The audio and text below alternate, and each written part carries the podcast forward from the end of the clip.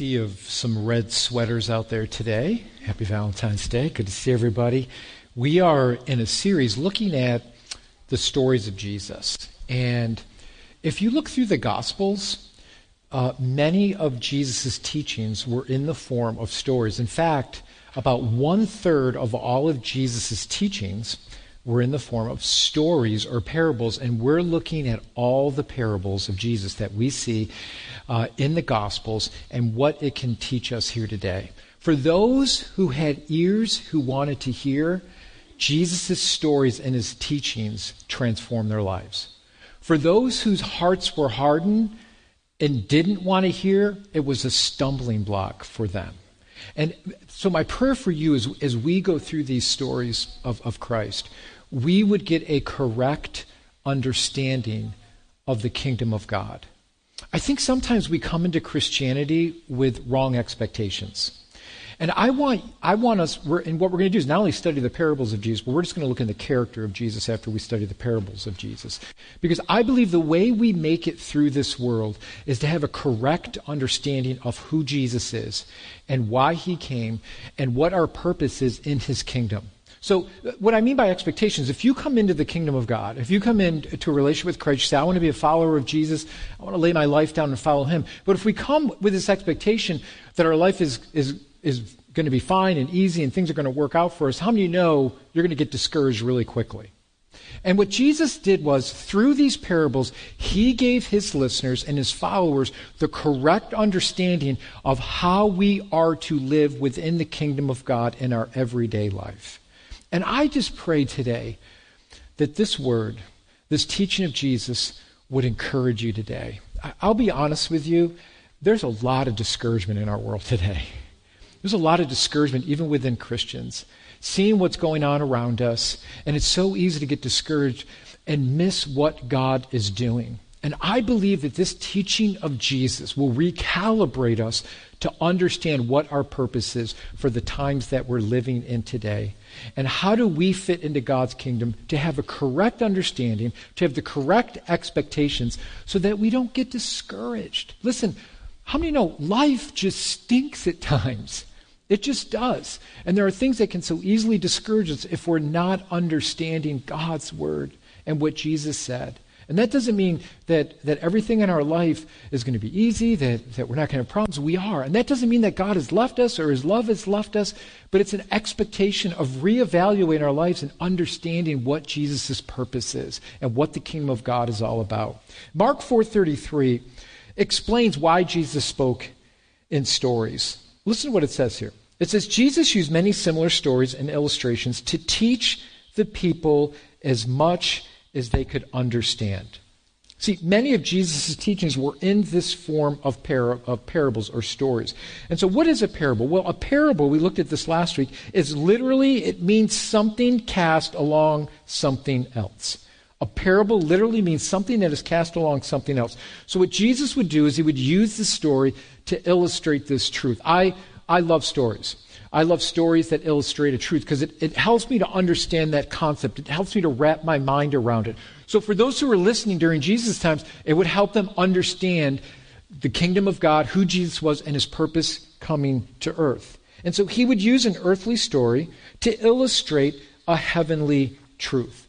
And so, what we're going to look at today is we're going to look at a story where Jesus takes an earthly truth, an earthly concept, and he's going to relate it to a, a heavenly concept or a, a heavenly truth to help people understand the purpose of the kingdom of God. Because people during Jesus' time had a wrong understanding of what the Messiah would do when the Messiah would come to earth. Their expectations were completely different. And so, what Jesus does is he uses these two small illustrations, these two small parables, to help us and to help the people who are following Jesus to understand this is how the kingdom of God looks. This is what the Messiah looks and the setting up of God's kingdom when he first came. So let's look at Luke chapter 13. We're going to look at verses 18 through 21, and we're going to look at the parable of the mustard seed and the parable of the yeast. Listen to what Jesus says here. It says, Then Jesus said, What is the kingdom of God like? How can I illustrate this so you can understand? It's like a tiny mustard seed that a man planted in a garden and it, and it grows and becomes a tree, and the birds make nests in its branches. And then he goes on to talk about the parable of the yeast. He said, he also said, What else is the kingdom of God like? Well, it's like yeast a woman used in making bread. Even though she put only a little yeast in three measures of flour, it permeated every part of the dough. So, what I want you to see is look at these two stories, these parables. Jesus says the kingdom of God is like something that started small and grew to something large and massive. Also, he says the kingdom of God is like something you can't see. Something you may not see with your eyes, but yet it permeates everything to change it. And so I want to dig into these two parables to help us understand what the kingdom of God is like. Now, I want you to notice what does Jesus compare the kingdom of God to? Well, he compares it to a tiny mustard seed that grows into a large seed, and a little bit of yeast can permeate every part of the dough. Both small at first, yet create significant changes. Both small at first, but eventually will create significant changes. Now, I want you to catch this because Jesus' listeners would need to understand this if they understood the purpose of the Messiah coming to earth for the first time. And I think this is going to help us understand God's purposes for his kingdom of God and how we fit into that. Now, when I, when I, you know, when I think of the, the parable of the mustard seed, you think of the small little tiny seed that grew into this large, large tree. And I think about um, those of you that are, are, plant lovers. How many of you are just a green thumb? You love plants. You, your house is plants. You love gardening. You're, you're plant people. You are just plant people. Um, my wife loves plants. Our whole house is full of plants. It's, it's a forest in there, it's a jungle. We keep the heat up to about 85 so we can keep the greenhouse going. I mean, it's just a jungle in there. And, and how, how many of you, like, man, Pastor, I'm not a plant person. When I get a plant, it dies two days later. I, I forget about it. The thing's dry. I, you know, so some of you are plant people, some of you are not.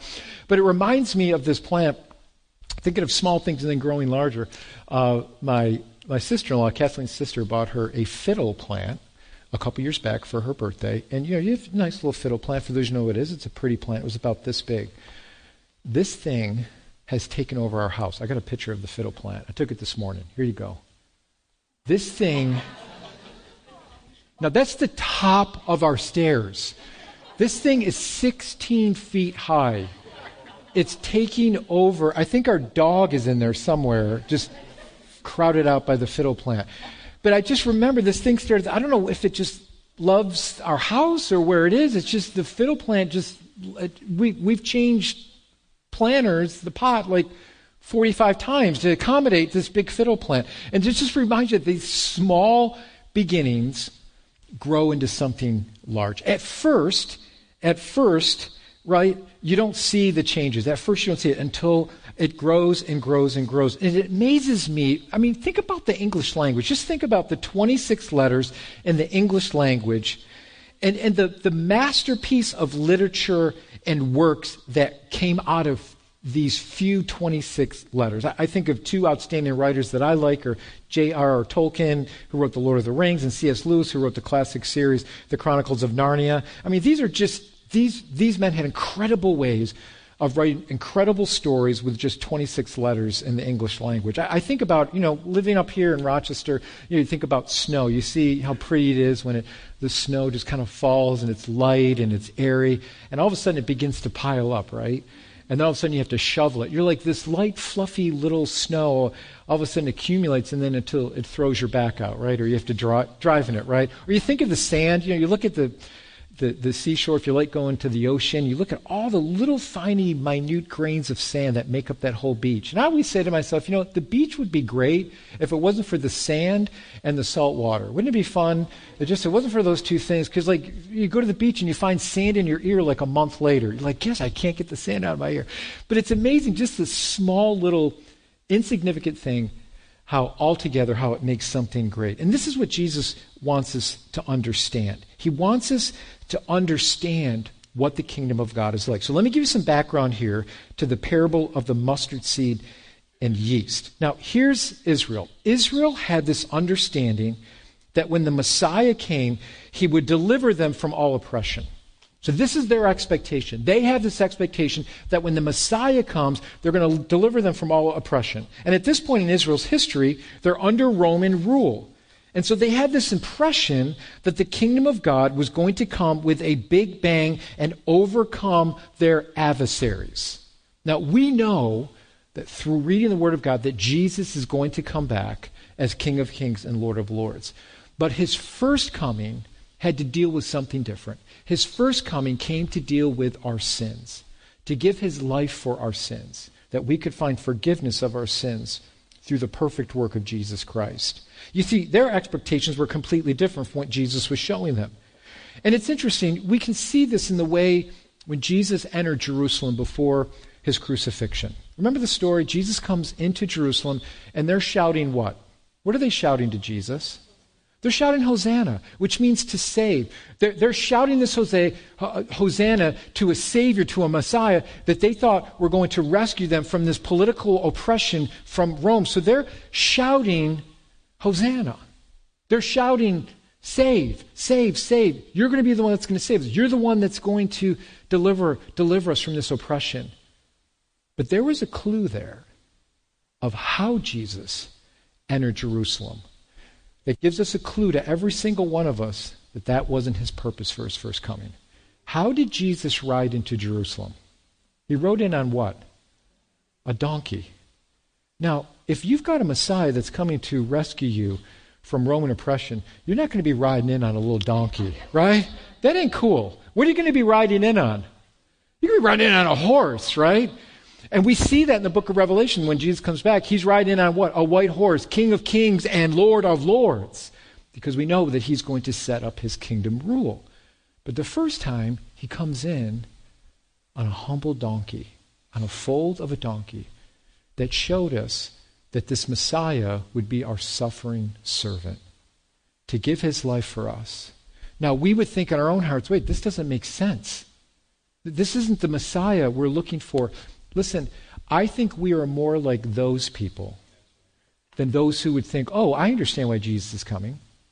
I understand that he's coming to rescue us from our sins. I think we would be more like those that would say, no, I'm looking for someone to rescue me, rescue me from all my problems. Listen to me, just catch me. Those online, those listen, listen, listen, listen. This is where we get it wrong in Christianity. I think sometimes we want a Jesus or a Savior that's just going to come and just say, oh, just rescue me from all my, my problems and just make life easy for me, make life better. Can you do that, Jesus? We don't realize the reason why Jesus came was to give his life for our sins. And listen, that doesn't mean that life is going to be perfect. And that doesn't mean that life doesn't come with its blessings. But I want you to realize the reason Jesus came was to deal with your biggest problem, and that was our sin to rescue us, to redeem us. Now, listen, being redeemed and rescued and forget, forgiven is a joyful thing. It's a wonderful thing because now we've been set free from the bondage of our past to be made new creations in Christ Jesus, and that should give us a joy. But that doesn't automatically give us a free pass from the troubles of this world. Can I get an amen? Anybody out there? Good. You're listening. Good. Listen. So th- that's the wrong expectations. And so Israel had the wrong expectations and so Jesus comes in as this symbolic, listen, this symbolic gesture of riding in on a lowly donkey. A, a warrior, a Messiah who's going to rescue from political oppression would not ride in on a donkey. I don't see too many donkeys of war riding in during war. I don't see, because you're going to get, I mean, you can basically run faster than you can a donkey, right? It's, they're workhorses. They're, they're, they're humble. They're, they're used for something completely different. And that, that's what Jesus' purpose was.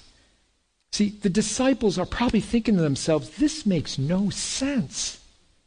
You see, the parable of the mustard seed and the yeast show us how God's kingdom would come and how God's kingdom would work.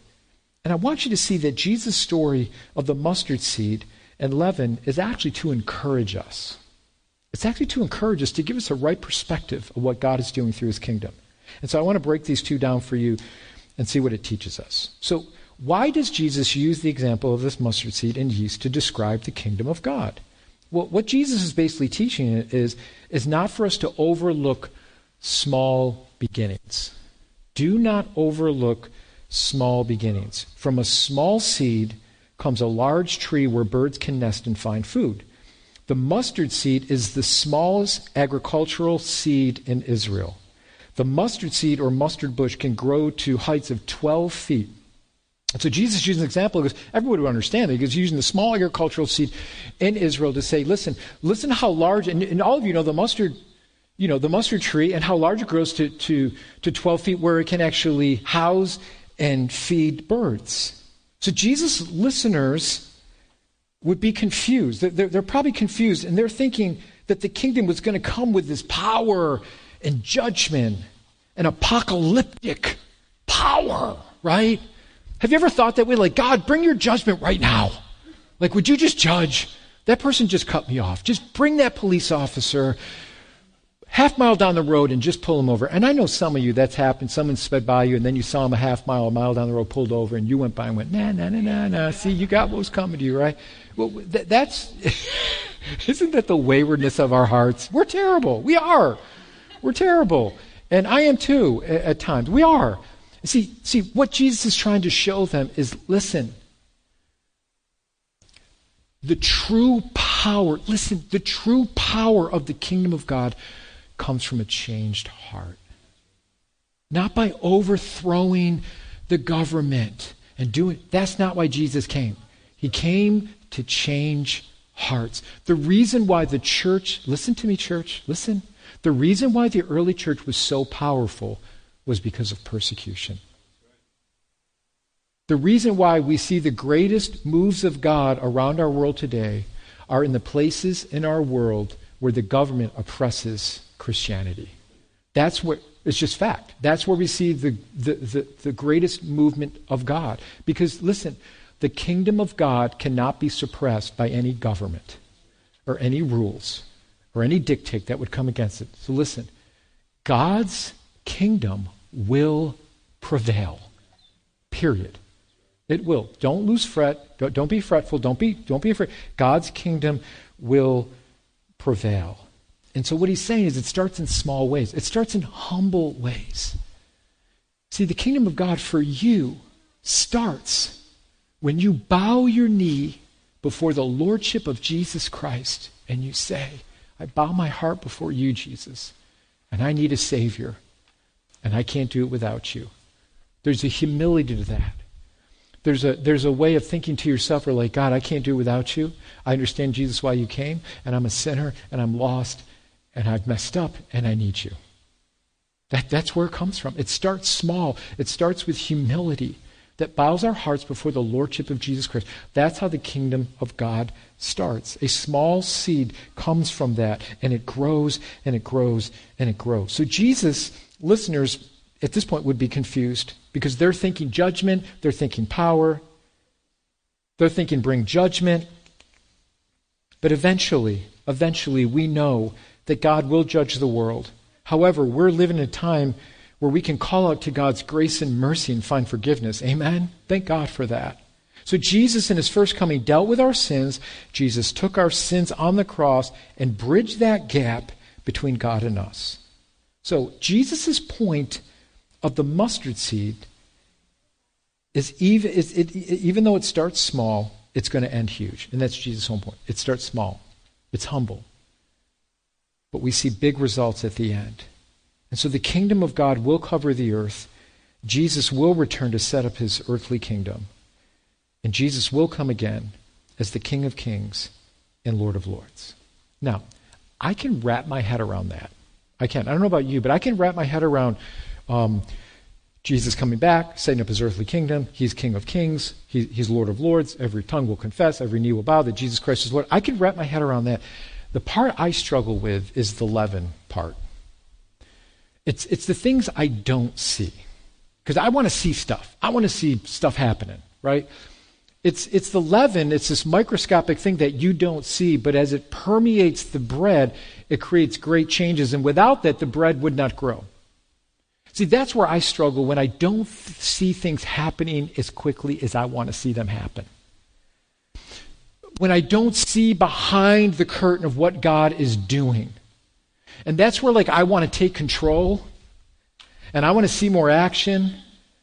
But but through this parable what we're going to see is God is permeating in small ways that you may not see, but we need to remain faithful to allow God to do what God needs to do. So, this tiny piece of leaven, as we switch over to this, the, the, the parable of, of the yeast of the leaven, can permeate a large ball of dough. And so, what Jesus does is Jesus tells us that the kingdom of God prevails, even though it doesn't look like it at first. Even though it may not be on our timing or something that we may see with our physical eyes, we know that God is working behind the scenes. And this is what's hard for me to understand at times when I don't see it or I don't see it happening quickly enough. See, not only will we see God's kingdom cover the earth, but the parable of the leaven, we will see God's kingdom infiltrate the earth. And this is, this is so important for us to understand because this is where we play a huge part in the expanse of God's kingdom on how we live that out every day in our lives and how we influence others around us. It's this little bit of leaven that changes the whole dough, that changes the bread to cause it to grow. Now, I don't know about you. I don't know if it's because I'm Italian, I got a little bit of Italian in me. I love bread.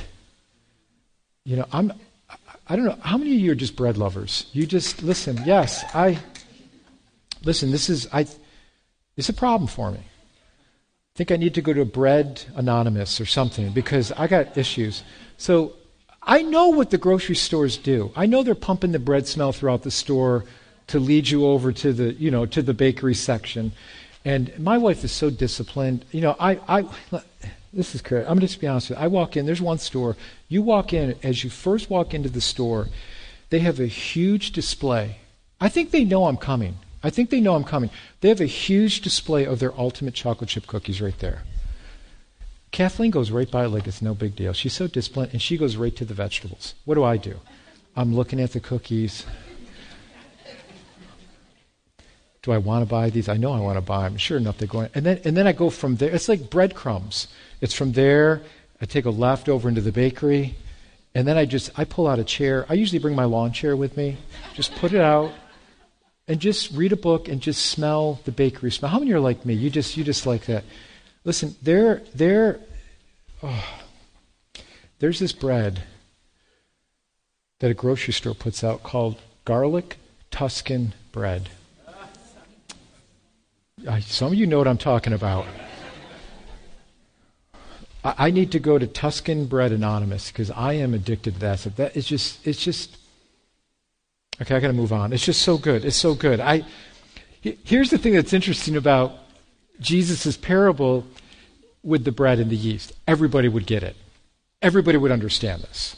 Because th- that was the staple. Bread was the staple. Jesus shares this parable because making bread would be something that everyone could understand. So here, here's the deal. Some of you that understand that, that if you make your own, own bread, to, to make a new loaf, you would, you would take some of the fermented dough from the old loaf and place it in the fresh loaf. You'd continue to do this so that you, it could cause the bread to rise. So what Jesus is saying is the yeast influences the whole loaf. That's Jesus' point. So when Jesus speaks of leaven, he's talking about a permeating influence. And what the kingdom of God does is the kingdom of God permeates the world. It, it starts small. And think about just the starting of the church, the 120 that were praying on the day of Pentecost. And from that 120 disciples, it went out into the street. And from there, 3,000 people were added to the church. They permeated, they influenced their culture around them through the gospel message.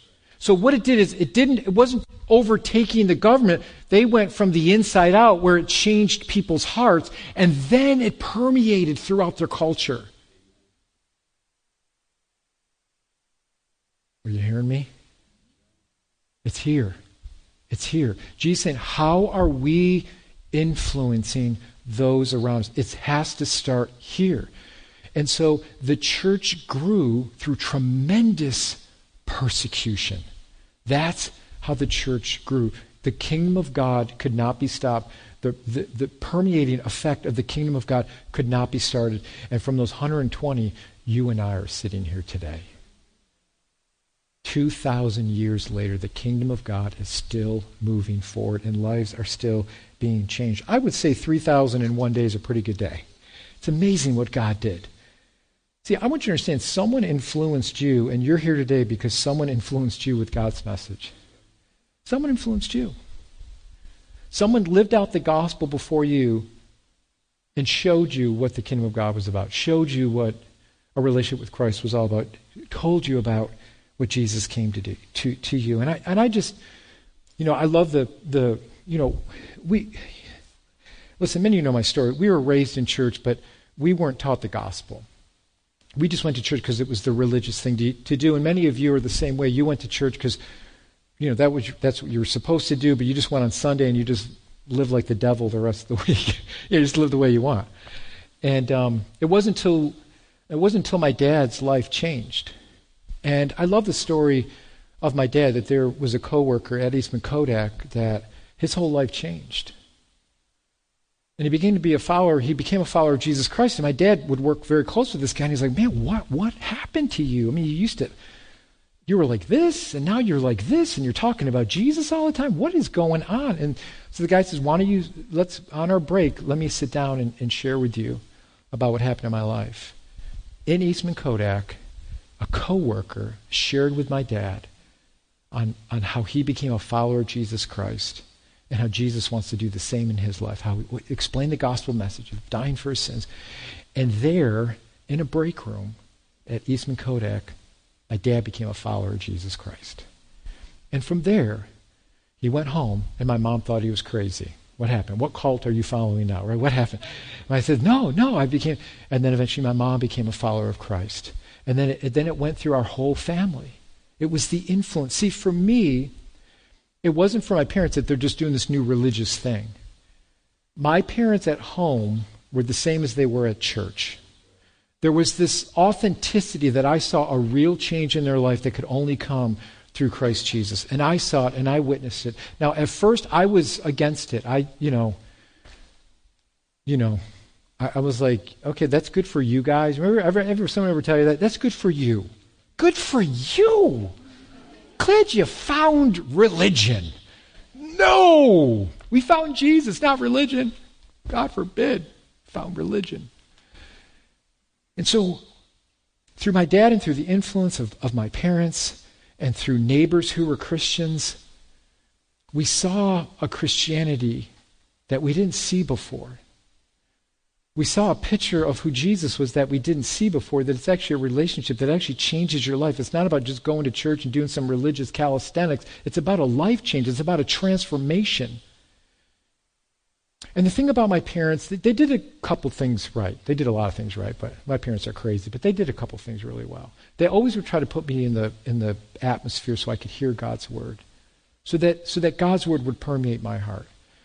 Now here's where we go wrong, because I know some of us we just want to sit people down. We want to say, okay, I'm going to give you the word, and we slap them with the Bible, and you need to get right, and you you know we try to force the kingdom of God on them. How, how does that work for all of you? How does that work so far?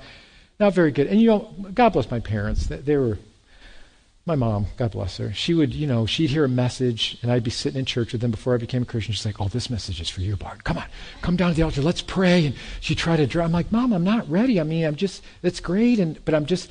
I, am not ready. And then, you know, she'd be sneaky and she would leave scripture verses on my pillow. And, uh, but you know what? I remember those scripture verses t- t- to today. See, it's the Word of God that began to permeate my heart. And I was resistant to it. But I remember hearing my parents pray for me. Like, why are they praying for me? I'm fine. I'm good. But it, it was permeating my heart until one day, 16 years old, that youth group, I came to become a follower of Jesus Christ in 1982. And I remember I didn't tell my mom for a couple days because I knew she'd get all hyper. So she's like, after a couple days, she goes, Did something happen at Wednesday night at youth group? I'm like, Yeah, yeah, I became a follower of Jesus. But you know what? It was their influence. It was those small seeds that they placed in my life that I could see the difference in them. Don't overlook small beginnings. I know some of you You've been praying for your kids or a family member, and it's so hard because you're like, man, I just don't see any difference. Sometimes it just seems like it's getting worse, right?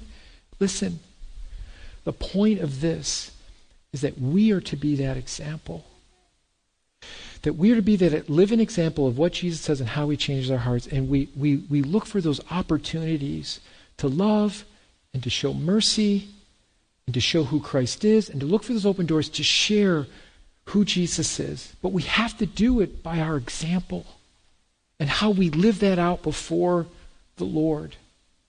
So it's easy to get discouraged because we don't see what's going on behind the scenes because we, we want it to happen yesterday, right? But how many know that God has his timing?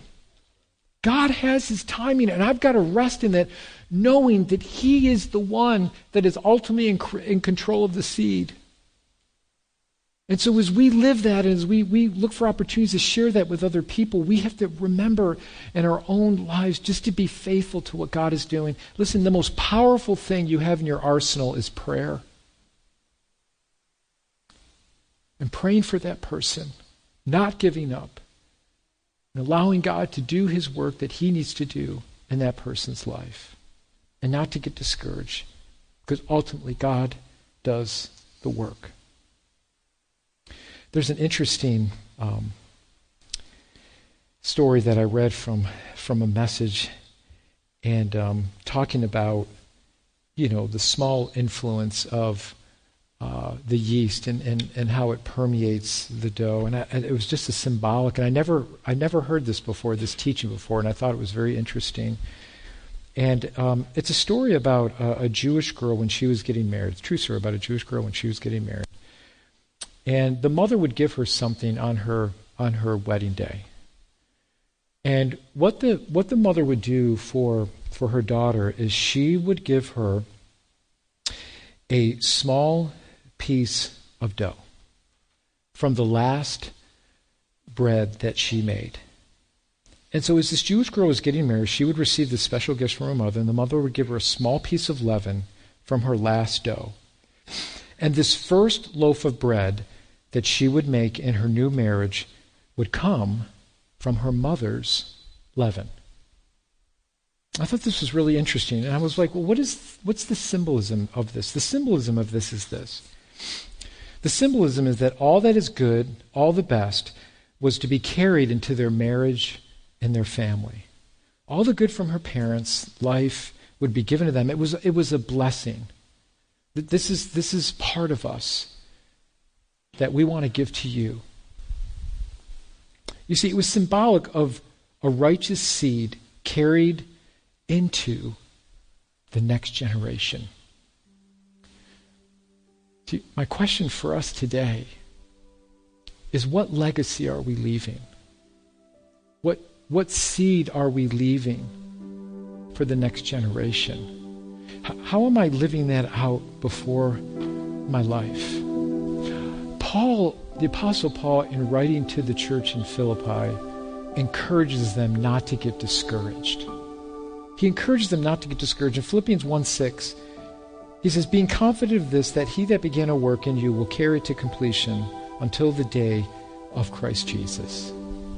He that began a good work, he will be faithful to continue it until the day of the revealing of Christ Jesus. And I thought to myself, what, what tracks are we leaving behind our life?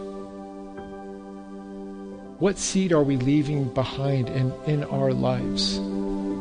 You see, for me as a parent, I want I want my kids to grow in the Lord, obviously, and I know you parents want want want the same thing for, for your for your family. Listen, some of you, you're discouraged today because of what you see, what's going on in our world. You may be discouraged because what you see going on in your family. Here's, here's, what I, here's, here's where I want to encourage you today. Remain faithful. Continue to pray. Continue to live that life before them, before this world. Listen, you may never know just your kind gesture to somebody at work telling them that you're praying for them. It may come back later. It may not come back the next day, but maybe two months later, they're going through something and they just come up to you and say, You know what? Thank you for praying for me. I'm going through something. Can I talk to you? There's the seed. There's the seed. Listen, we spend, I think we spend our lives running after things, running after the wind that, that produce no good fruit. That produced, that, that, that type of seed does not cause anything to grow. I want us to, as a church, to recalibrate the way we think about the way we live our lives sometimes and not get caught up in the fruitless deeds that don't make a difference in the kingdom of God. So let's let's look at the way we live our lives. Let's listen. If there needs to be reconciliation in your family, as a follower of Christ, be the one that works at reconciling. Be the one that walks in humility. Be the one that sets the course. Be the one that lives that example of the way Christ wants you to live. That's how the kingdom of God grows. It starts small, right? It starts small, and then it grows, and it grows, and it grows. Problem is this Am I trying to get ahead of God? Am I trying to get ahead of His will? Or am I saying, God, let me live the way you want me to live before you? Let me be that influencer that you want me to be for the right things. Because at the end of the day, what only matters is what we do for Christ. That's the only thing that matters. At the end of your life, the only thing that's going to matter is what are the things that we've done for Christ. And the other things, it's not that they're bad, but what is our main calling? Our main calling as the body of Christ is to allow God's kingdom to grow. So, how am I leaving that legacy? What is my example of how Jesus wants me to live before this world? So, listen, for those of you that are discouraged today, maybe with our world or maybe in relationships, do not lose hope. Do not give up. Keep praying. Keep being that example and allow God to use you for His purposes and His glory. That is what the church is supposed to be. That's how we grow God's kingdom. We come into it in humility, and we need to live in humility as we walk before Jesus Christ. Amen. Father God, we just bow our hearts before you today. Lord, I thank you for the people who have influenced my life through your precious message of the gospel. And I, I know, Lord, there are so many things in our world that are distracting us today, that are pulling us away from the message that you want to lay in our hands. And I pray, Lord, that we would walk in humility as Jesus rode in on a donkey. Lord, I pray that our hearts would be humble, that we would have a servant heart in the forefront of our mind as we serve this world that through that we are laying seeds. That even though we may not see them, even though yeast is microscopic, it makes changes. It takes time, but it makes changes. Help us not to realize that you're the one that does the changing. You're the one that grows your kingdom. Help us to be faithful to the calling that you've placed in each and every one of our hearts to be faithful to your kingdom. Because at the end of the day, it's about hearts, it's about lives that are changed for Christ. Not my preferences, not what I want, God, but what you want. So we lay our will at your feet. I thank you for this church, God. And I pray that we would stay steadfast to your message in these really brutal times, God. That we would stay steadfast to what you're doing because we know ultimately your kingdom will prevail. And that should give us hope, knowing that you're a sovereign God, that you're ultimately in control. So, Lord, help us to live the way you desire us to live. That God, the gospel message would be in the forefront of our mind in all that we do, individually and as a church. And I pray for those here today that are just discouraged, that they may be praying for family member or, or their children, Lord. I pray, God, that you would encourage us today, knowing that God, we need to remain faithful to you and continue to pray for them, that you're working behind the scenes in areas and things that we don't see or know about, but knowing that you are faithful, God. So help us never to lose sight of that, that it's in your timing, and let us rest in that. So we thank you, Lord, for your encouragement. We thank you for your word today.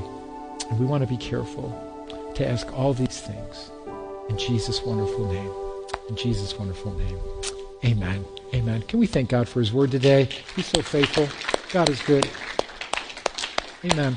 Listen, listen, I know Pastor Brandon had a wonderful message a couple weeks ago about praying for individual people in our lives. And listen, I we've got some prayer cards in the back um, at the giving box.